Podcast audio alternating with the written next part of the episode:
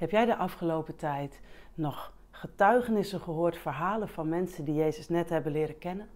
De afgelopen tijd hebben we doopdiensten gehad en ik heb zo genoten en ik was soms ook zo ontroerd door de verhalen die mensen vertelden. Soms hebben ze zoveel meegemaakt en tegelijk zit daarin ook zoveel van God. En als ze vertellen, dan stralen ze. En dan denk ik wel eens, wat zou het mooi zijn als wij allemaal in ons leven steeds zoveel liefde voor Jezus zouden hebben, zoveel ruimte voor God zouden hebben in ons hart. En vandaag wil ik je meenemen naar Maria. Want we zijn ook onderweg naar kerst. En ik wil graag samen met je stilstaan bij haar leven. Want zij leerde God kennen op een heel bijzondere manier. En ik weet niet of je het weet, maar Maria was nog een tiener toen de engel Gabriel bij haar kwam. Ze was, ja, hoe oud precies weten we niet, misschien 14, 15, 16, 17.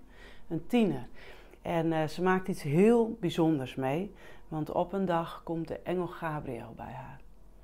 En de engel Gabriel was ook bij Zacharias geweest. En tegen hem had hij gezegd: Ik ben de engel die altijd in Gods nabijheid is.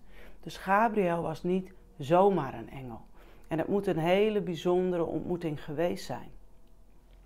En Gabriel vertelt aan Maria wie Jezus is. Hij vertelt dat Jezus de redder van de wereld is. En dat hij zal komen en geboren zal worden als een babytje vanuit de baarmoeder van Maria. Wat een boodschap, wat een bijzonder moment. En misschien zeg jij wel, nou, als ik zo'n ontmoeting met God zou hebben, ja, dan zou ik er ook helemaal voor gaan. Net zoals Maria. Want Maria, ze twijfelt niet.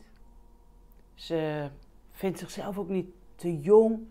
Ze heeft niet allerlei bedenkingen. Ze vraagt ook niet om bevestiging of nog een teken of dit wel echt van God is. Nee, Maria zegt: Oké, laat maar gebeuren wat u wil. Ja, zou jij hetzelfde gezegd hebben? En zou je dan ook dat steeds kunnen hebben blijven volhouden? Want dit is een heel mooi idyllisch moment. We hebben daar ook hele mooie schilderijen van. En een grootse ontmoeting met een grootse engel. Maar heb je je wel eens gerealiseerd wat daarna kwam? Maria kon het natuurlijk aan niemand vertellen. Heb je zoiets groots meegemaakt? Maar tegen wie kun je dat zeggen? Wie zal je geloven? En dan raak je zwanger. Ongehuwd. Schande. Mensen vonden dat toch ongehoord. Wat had jij gedaan? Ze wezen je af en eigenlijk kwam je er gewoon alleen voor te staan. Want ook Jozef, de verloofde van Maria, dacht: dit kan zo niet. En gelukkig wilde hij haar niet voor de rechter slepen. Dan kon Maria het wel shaken in haar leven. Hij dacht: ik ga gewoon stilletjes bij haar weg, dan spaar ik haar nog een beetje. Maar bij haar blijven kan niet, want zij is zwanger en niet van mij. Dus Maria zou er alleen voor komen te staan. We lezen ook niks over haar ouders. Waar waren de ouders van Maria? En God besluit dat het niet goed is dat Maria er alleen voor komt te staan. En hij stuurt haar naar haar nicht Elisabeth, die ook zwanger is. En Maria gaat daarheen en dat is ook weer een hele reis geweest.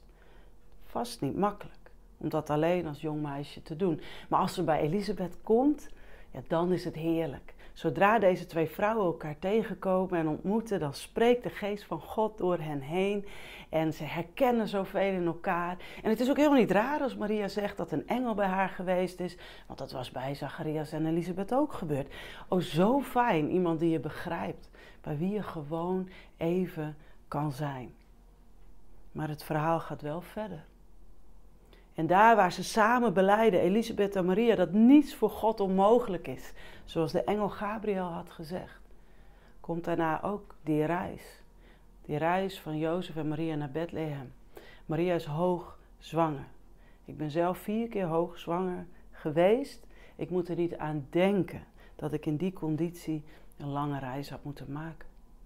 En dan bevalt Maria in een stal. Haar eerste bevalling. Er was nergens plek voor hen. Alles zat vol. En in een grot, net hoe dat was, dat weten we niet helemaal, maar in ieder geval tussen de dieren. Wat niet een plek is voor een bevalling, wordt het kindje Jezus geboren. God had dat niet anders geregeld. Zo moest dat gaan gebeuren. En wij zien mooie plaatjes daarvan, maar ik denk dat het ook wel heel intens is geweest en heftig. En dan heb je dat net allemaal meegemaakt en dan steken er van die ruige mannen hun hoofd om de hoek. Wat zou de eerste reflex van Maria geweest zijn? Wat moeten zij hier? Wat willen ze van ons? Gelukkig hadden ze geen kwaad in de zin. Sterker nog, ze kwamen om het babytje Jezus te bewonderen. Ook zij hadden een ontmoeting met engelen gehad. En dat is mooi. En ze vertellen over het kindje. En er staat dat Maria aandachtig luistert. Terwijl ze samen kijken naar dat babytje wat daar gewoon ligt in een voerbak. In doeken gewikkeld. En als Jezus 40 dagen oud is, dan gaan Jozef en Maria naar de tempel. En opnieuw hoort Maria over Jezus. Nu is het Simeon. En hij zegt: Velen zullen door dit babytje opstaan, maar ook velen zullen door hem ten val komen. Jezus zal betwist worden en Maria, jij zal veel lijden om wat er met hem gebeurt. Door jouw ziel zal een zwaard gaan. Daar staat die jonge tienermoeder met haar kindje. En dit is wat ze te horen krijgt. Ze kan het helemaal niet overzien. En dan zijn we er nog niet, want daarna moeten ze vluchten. Midden in de nacht staat er Jozef, Maria en Jezus vluchten naar Egypte en wonen daar als vluchtelingen. Ja, heel mooi. Al die goddelijke momenten. Maar heb je wel eens nagedacht over die al die dagen? Dat het zwaar was, moeizaam, ingewikkeld, angstig. Hoe kunnen de goddelijke woorden nou op tegen al die angst, al die afwijzing, al die moeilijkheden? Hoe kon Maria ergens in haar hart toch blijven zeggen: Laat met mij maar gebeuren wat u wil. En laat met mijn kindje maar gebeuren wat u wil. Hoe kon ze dat doen? Wat is toch het geheim van deze tienermoeder?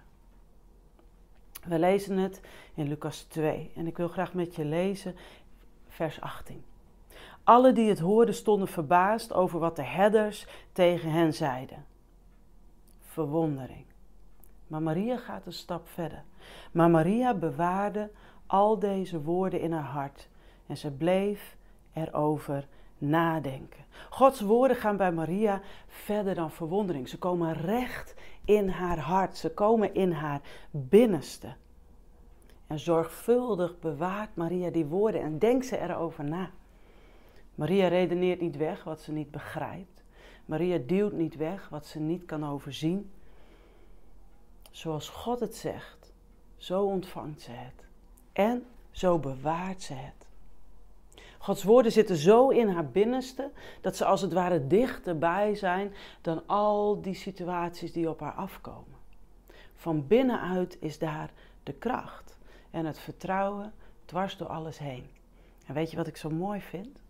Twaalf jaar later lezen we opnieuw dit over Maria. Twaalf jaar later, bij de bar mitzvah van Jezus, in de tempel, staat er in vers 51. En zijn moeder sloot alles wat er met hem, Jezus, gebeurd was in haar hart.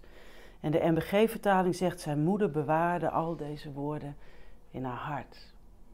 Maria is dat blijven doen. Twaalf jaar later nog steeds. Het is haar levenshouding geworden. Ze koestert de woorden van God in haar hart. Hoe is dat voor jou? Wat heb jij met God meegemaakt, wat je dierbaar is? En koester je dat ook? Bewaar je dat in je hart? Wij willen soms dingen onthouden met ons hoofd, omdat we denken dat ze belangrijk zijn. Maar de dingen die echt belangrijk zijn, onthouden we niet met ons hoofd, maar onthouden we met ons hart. Wat bewaar jij in je hart. Ik wil deze parel afsluiten met Handelingen 1. Want daar lezen we dat Maria samen met de discipelen en ook met broers van Jezus, haar eigen zonen, bidt, de geest verwacht. Jezus is niet langer meer alleen haar zoon. Hij is nu het levende woord geworden, wat in haar hart is gaan wonen. Hij is daar. En zo heeft zij hem leren kennen. In het hele leven van Maria was er liefde voor Jezus en ruimte voor God.